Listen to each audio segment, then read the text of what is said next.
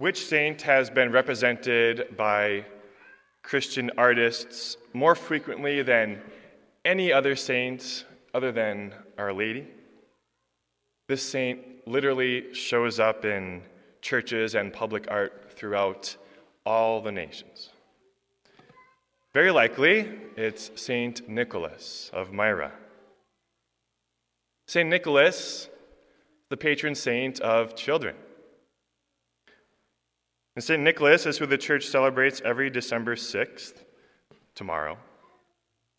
I remember growing up very often on the morning of the 6th, there would be gold coins outside my door, forming a joyful path leading me towards the living room in front of the fireplace, where a stocking was hanging with my name on it filled with goodies.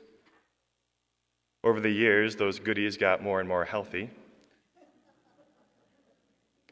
When I was in seminary, in the dormitory of sorts that I was living, on the night of the 5th, I would put out my shoes in front of my door, and in the morning, they'd be filled with some candy. Still don't know. It's amazing how it works. And all of this, thanks all of this thanks to good Saint Nicholas. Saint Nicholas, who is still very much united with us and giving us his charity, his goodness. Nicholas was born in the fourth century in Asia Minor as an only child to Christian parents. Nicholas was very devout. He would fast on Wednesdays and Fridays, eating but one meal in the evening on those days. He was raised with a sincere thirst for true religion. When he was a young man, however, there was an epidemic which tragically took the lives of both of his parents. His inheritance left him quite well off and he wanted to devote his inheritance to doing good. For the rest of his youth, he was raised by his uncle, who was a bishop in the city of Patara. Now, in the town of Patara, where they lived, there was a man who had three daughters. And this man lost all of his wealth and was very, very poor. The issue was that his daughters were becoming to reach the age of marriage. And he was unable to find husbands to marry his daughters because, of course, at the time, there was required a dowry that he had to pay, and he could not. So this poor man was struck with a terrible thought and situation. As happened at the time, he thought that he was going to have to sell his own daughters into slavery on the streets. Can you imagine? This man was very much in mourning and in misery at this prospect, and surely the daughters as well. For them to leave the house and enter into such a life of bondage might mean not ever coming out of it.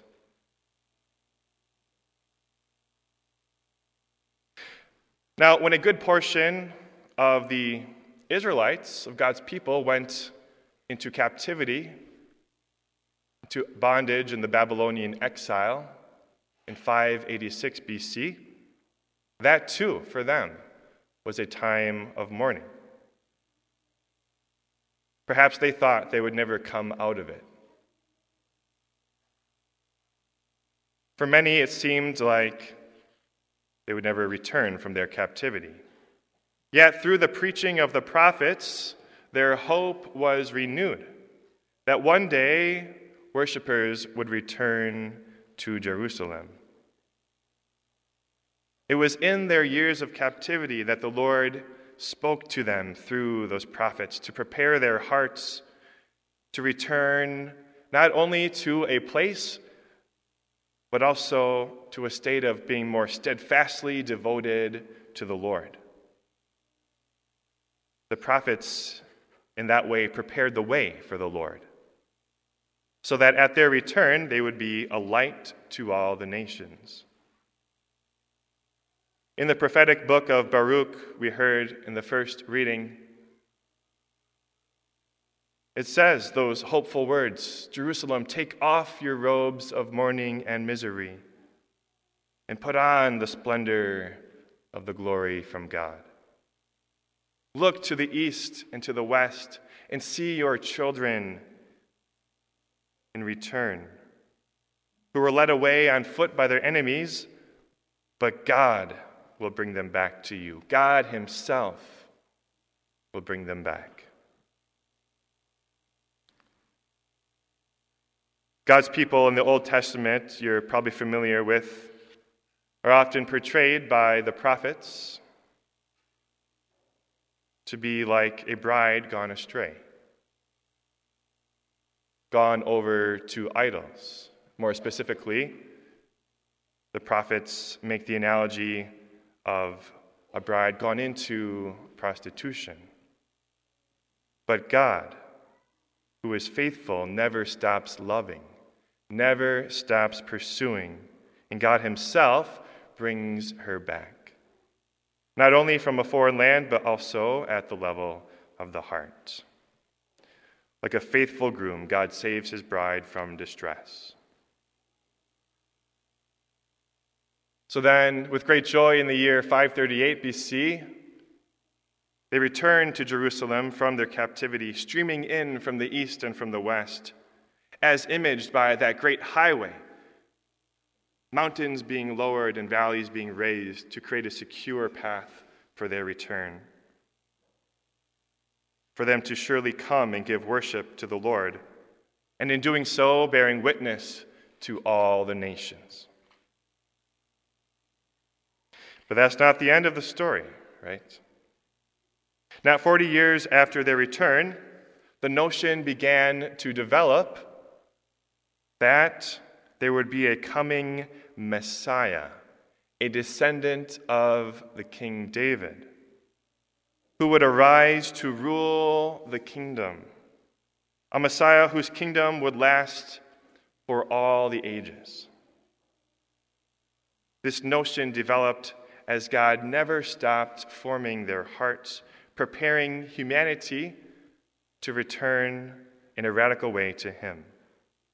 He was doing this ever since the fall. And now today we heard how John the Baptist, who is often called the last of the prophets, cried out in the desert, preaching that message of repentance in final preparation for Jesus. Preparation for Jesus, who was, who is that descendant of David. Preparing their hearts for his public ministry to receive the words of salvation, the good news of the gospel. Jesus himself would describe his ministry as being the good bridegroom coming for his bride who had gone astray, to make her pure and spotless, as St. Paul often says Christ did.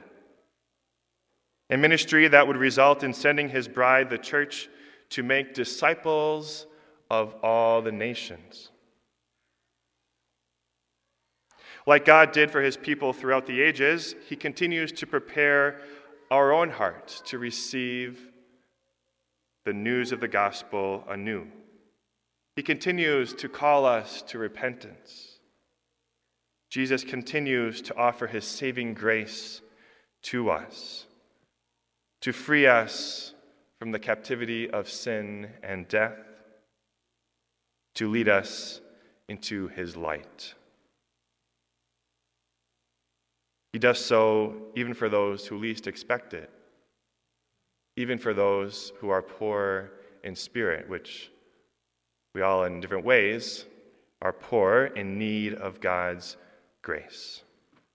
That's, my friends, is why St. Nicholas is such a great image of Christ. Recall this man with the three daughters in the town of Patara, unable to pay the dowry for their marriage, worried that he has to sell them into slavery. Nicholas became informed of this, and he took a bag of gold, came to their house at night, and threw the bag into their home, landing in a pair of shoes before their stove. It said that this was the dowry they needed for the oldest daughter to marry. And on two more occasions and intervals, Nicholas did the same thing. The last time, the father was on the watch, looking to see who this gracious benefactor was. And he recognized Nicholas and overwhelmed him with gratitude. I know I'm always grateful for the treats that I wake up to on December 6th, thanks to St. Nicholas's goodness. And that attitude of gratitude is one that Christians must always have before the Lord. The very word Eucharist, as we turn to celebrate the Eucharist, means thanksgiving, right?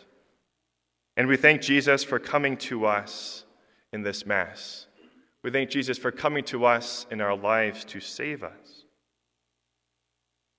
He comes to prepare our hearts in many ways for the second coming, when he comes to rule his kingdom for all ages,